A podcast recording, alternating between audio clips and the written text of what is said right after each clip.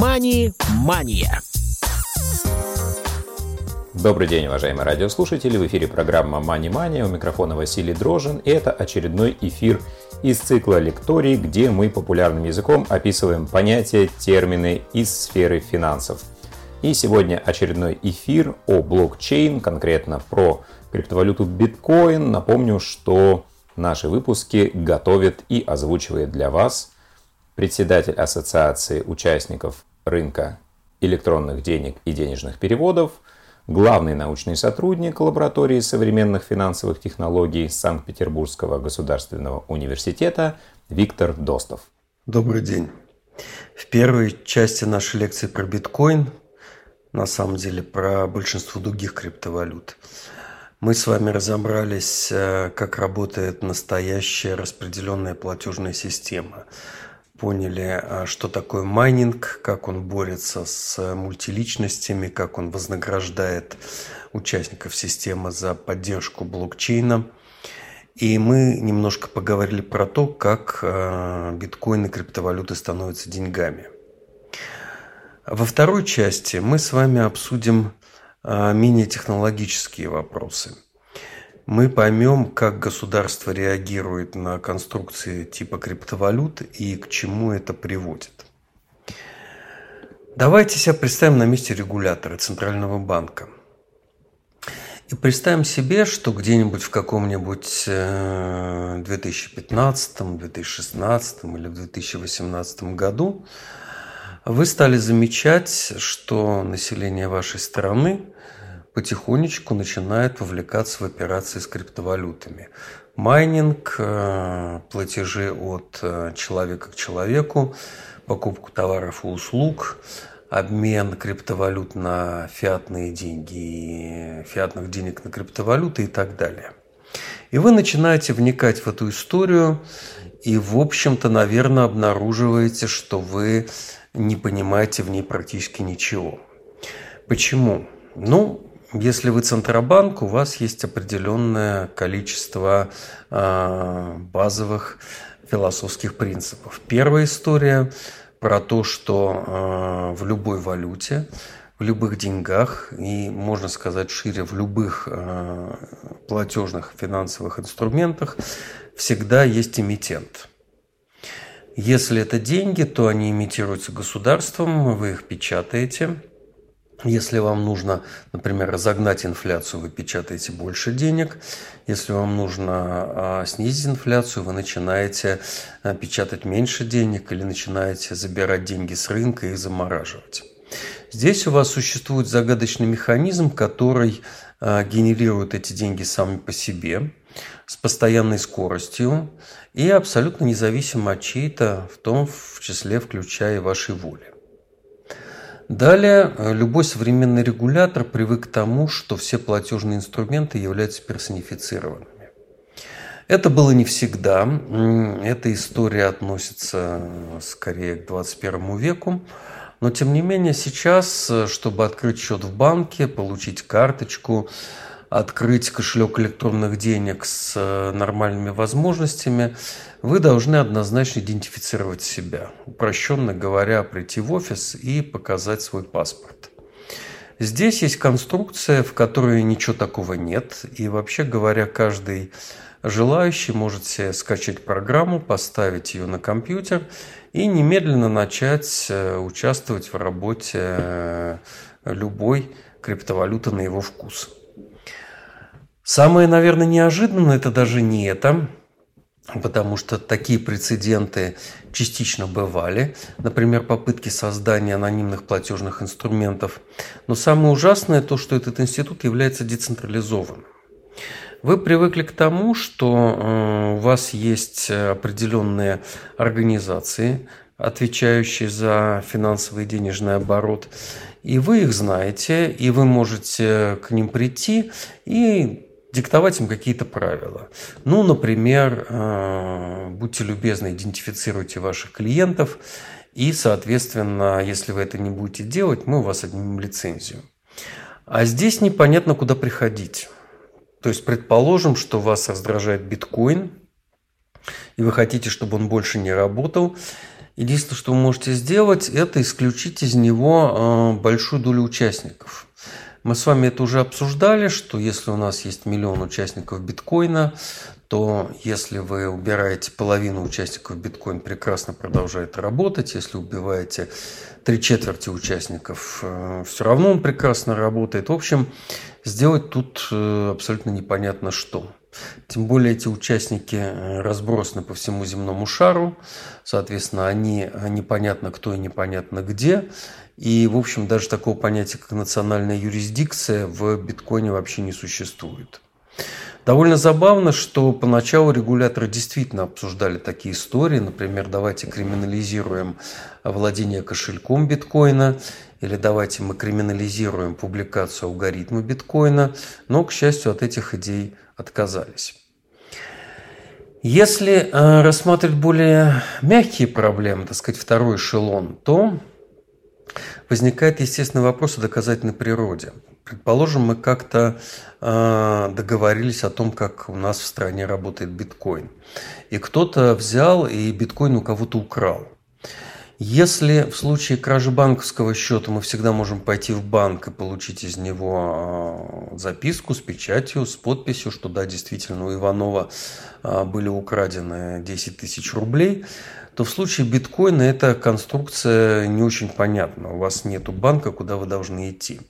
Тем не менее, если коротко, вот эта вот проблема как раз оказалась решаемой, и регуляторы, э, силовики и другие представители государств довольно быстро научились из биткоина, а, из других криптовалют извлекать значимую информацию, которая действительно вполне себе успешно используется в расследованиях и в суде. Тем не менее, у нас остаются вот эти вот э, принципиальные вопросы, и как решать их регуляторы э, не знали с самого начала и, честно говоря, не знают до конца. Если мы пойдем по формальному регулированию, зададимся простым вопросом. Например, является ли э, биткоин платежным средством? Соответственно, мы с вами с интересом э, узнаем, если мы посмотрим на законодательство различных государств, что, например, в Германии биткоин вполне себе является платежным средством. И там э, существует абсолютно понятное правило, как он учитывается в бухгалтерских книгах. А вот где-нибудь э, в Сингапуре нет, он не рассматривается как платежный инструмент, у него имеются другие трактовки. Соответственно, более простой вопрос, который на самом деле гораздо более практичен. Давайте мы не будем думать о том, является ли биткоин э, деньгами, э, как его регулировать. Э, спросим, как его налогооблагать. Это постоянная и прекрасная история, как вы, наверное, знаете, а, еще в старые добрые времена, когда Фарадей э, придумал электромагнетизм и всем про него рассказывал, а, как-то министр финансов Англии задал ему вопрос, а зачем, собственно, вот все это надо, какое будущее? На что Фарадей сказал, вы не понимаете, вы еще будете это облагать налогом. И мы действительно можем задаться более простым вопросом. Хорошо, мы не знаем с точки зрения регуляторов, что такое биткоин, но давайте поймем, как с него взимаются налоги.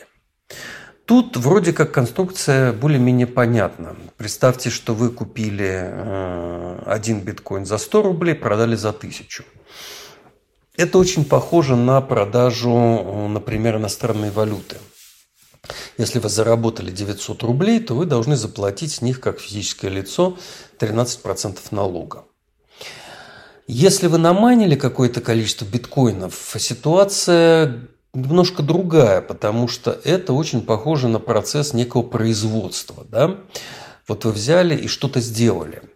И, наверное, в тот процесс, когда вы что-то сделали, вы за это не должны платить налоги, но опять-таки вы будете платить налоги, когда вы это пойдете продавать. Здесь мы уже видим одно из э, проблемных разночтений. Мы, работая с криптовалютами, должны понимать, что они обладают свойствами денег, обладают свойствами иностранной валюты, они обладают свойствами ценной бумаги, например, колебаниями курса, и они обладают э, свойством товара комодити, их можно производить. И поэтому, если вы посмотрите на подходы в различных странах, то Здесь тоже все достаточно сложно. В отдельных странах а, облагаются налогом все операции, в отдельных странах из-под налогообложения выведен, например, майнинг физическими лицами, а, в отдельных странах различаются ставки налогов для физиков и юриков. В общем, здесь имеется причудливый зоопарк, который потихонечку становится единообразным по мере того, как мы все лучше и лучше понимаем правовую природу криптовалют, но все равно он абсолютно далек от единообразия.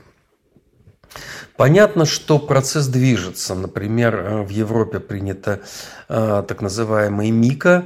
Это правовой акт, который описывает э, достаточно большое количество положений по операциям с криптовалютам. Соответственно, в Штатах тоже довольно много всего написано федеральным казначейством, комиссией по ценным бумагам на федеральном уровне. Мы движемся к некоторому пониманию. Более того, в России тоже есть определенное понимание. У нас есть 259 федеральный закон, который, к сожалению, в основном является запрещающим. Например, он однозначно запрещает покупку за криптовалюты товаров или услуг. А, это, в принципе, хорошая история, но, тем не менее, поскольку она не очень хорошо контролируется, и там есть множество э, лакун. Например, э, не очень понятно, что делать с обменниками, с биржами. То, собственно, там предстоит сделать еще много всего.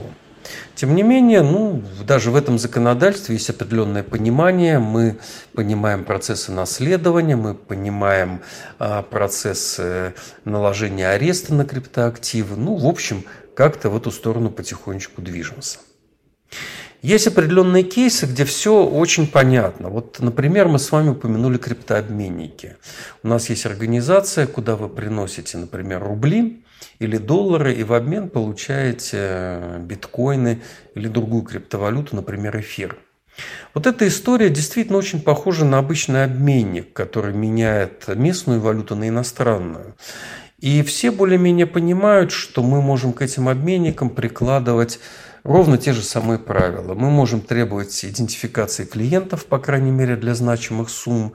Мы понимаем, сколько такая компания зарабатывает и какие налоги она должна платить.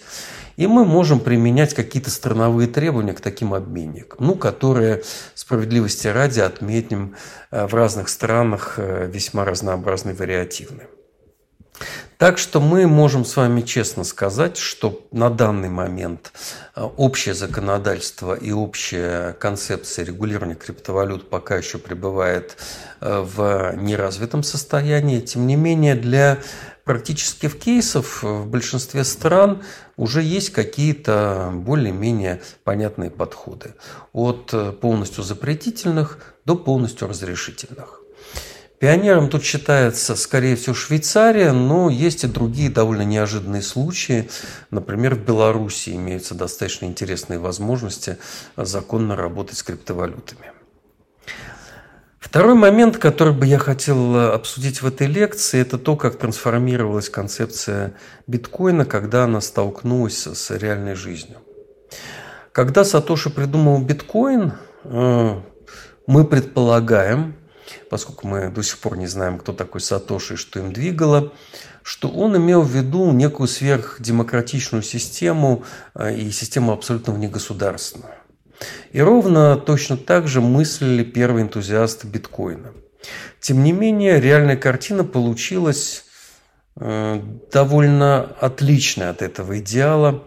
В общем, как всегда, э, в историях, когда некая идеальная концепция наталкивается на нашу реальную жизнь. Во-первых, у нас нет никакого демократического распределения. 50% биткоинов примерно лежат на 2% кошельков.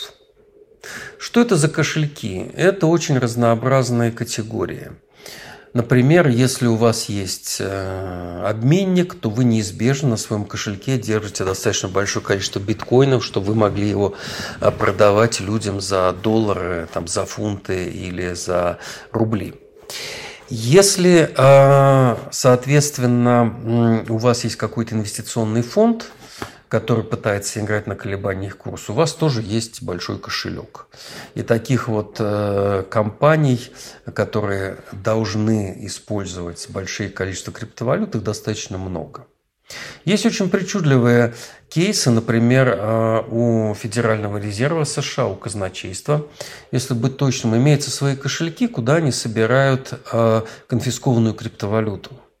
Это, на удивление, довольно большие количества, которые периодически продаются с аукциона или через обменник на э, доллары, ну, которые, собственно, США как-то используют.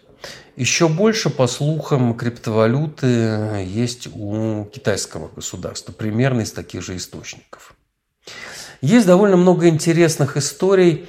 Например, мы знаем, поскольку, как вы понимаете, биткоин абсолютно прозрачен, и мы можем скачать себе в кошелек э, все имеющиеся там платежные карточки и проследить за судьбой каждого кошелька, начиная с самого начала то мы знаем, что в биткоине есть много кошельков, появившихся очень давно, в самом начале, и до сих пор спящих.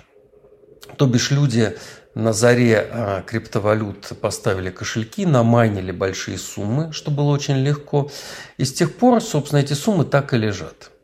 Мы точно не знаем, что с ними происходит. Есть теория заговора, что какое-то количество людей наманило кучу биткоинов и ждет, пока они будут стоить 100 тысяч, их тогда их продадут.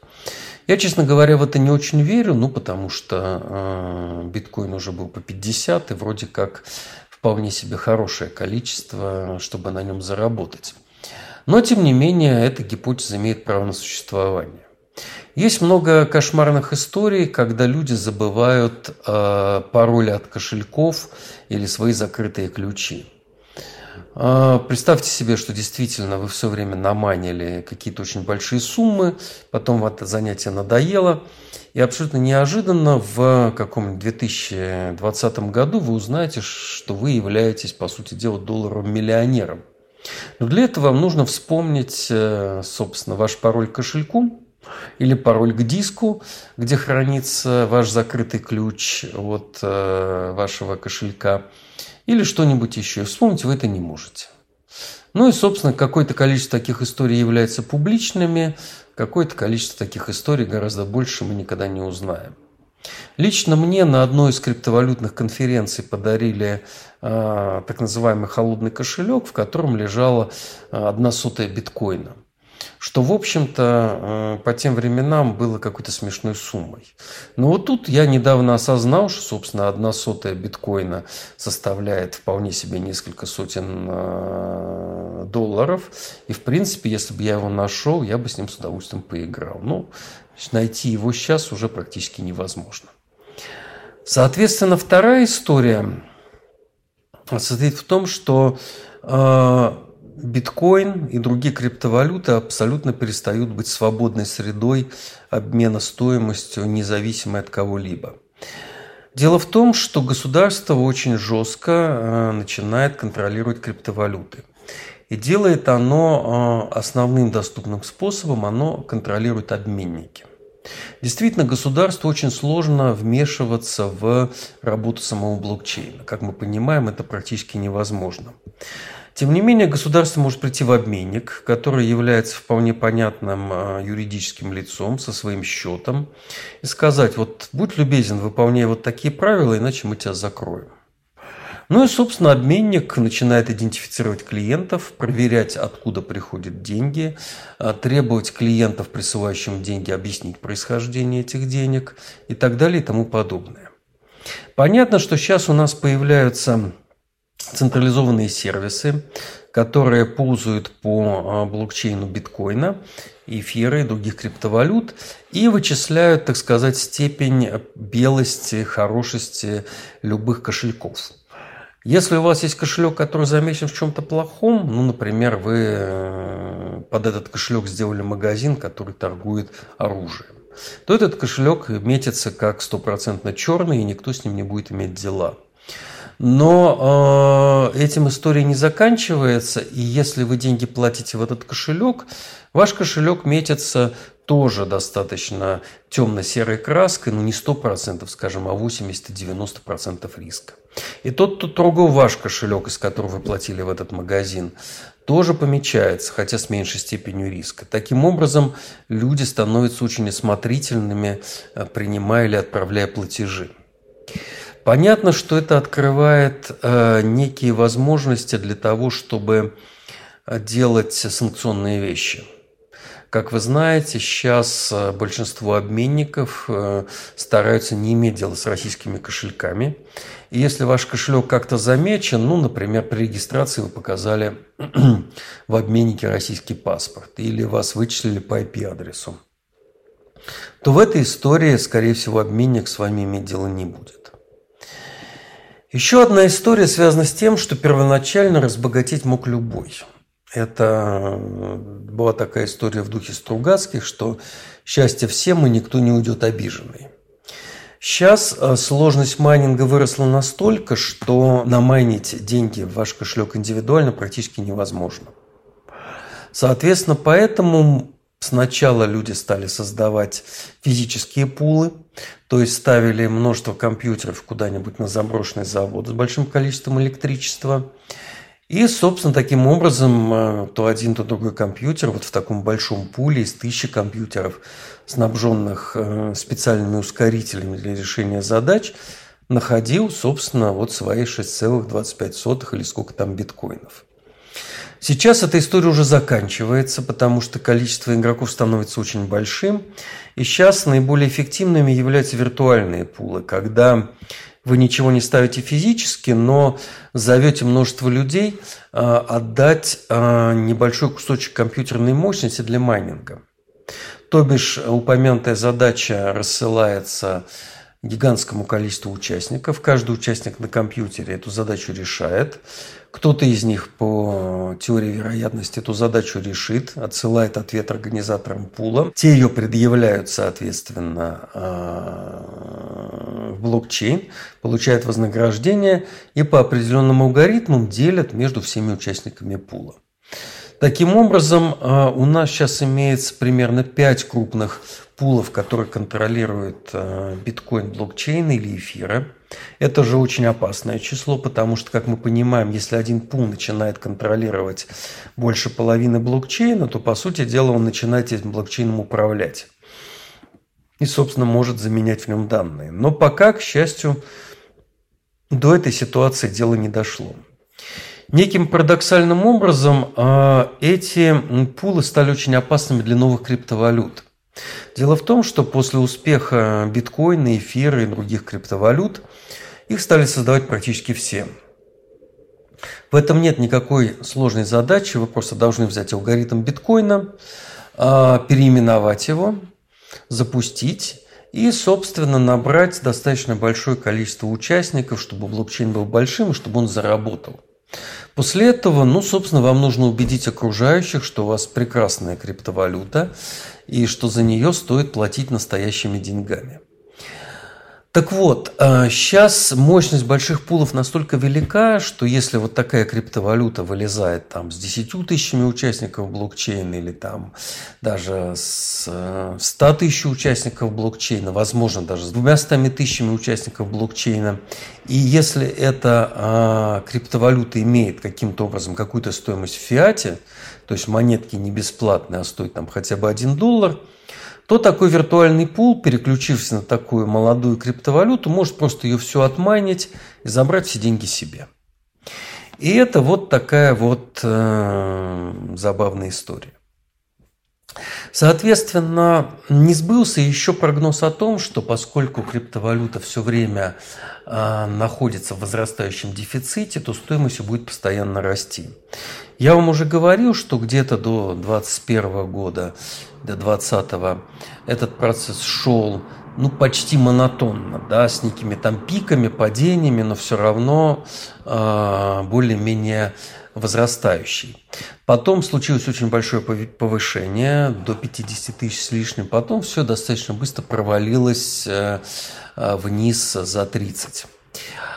И вот это вот явление, оно объясняется чисто спекулятивными идеями. Есть много конспирологических теорий, в которых я не верю. Ну, просто обыкновенный перегретый, соответственно, э, бычий рынок, который сменился медвежьим. Ничего страшного в этом нет, но, в общем, еще одно э, представление, еще одна идея отцов-основателей оказалась не совсем рабочей. Коротко поводя итоги сказанного, мы можем сказать, что, конечно, криптовалюта остается все равно очень экзотическим инструментом с точки зрения а, обычных взглядов на деньги. Тем не менее, мы к этому как-то потихонечку привыкаем. А, мы а, с этим более-менее научились жить. Мы как простые люди, мы как регуляторы. И все это ну, куда-то движется, несмотря на падение, по своей интересной траектории. Соответственно, на этом история развития абсолютно не заканчивается. Мы с вами в следующих лекциях обсудим еще несколько историй. В частности, мы обсудим одомашивание криптовалют. Соответственно, как из вот этих экзотических инструментов делают интересные инструменты, но с более простыми привычными свойствами. Туда мы даже можем отнести цифровой рубль, про который мы поговорим отдельно. И мы с вами поговорим про следующую ступень развития криптовалют, так называемые распределенные финансы, в которых кроме самой стоимости встроены очень сложные, эффективные а, алгоритмы обработки транзакций и совершения операций. Так что оставайтесь с нами, нас впереди ждет еще очень много интересного. Спасибо. Мани-мания.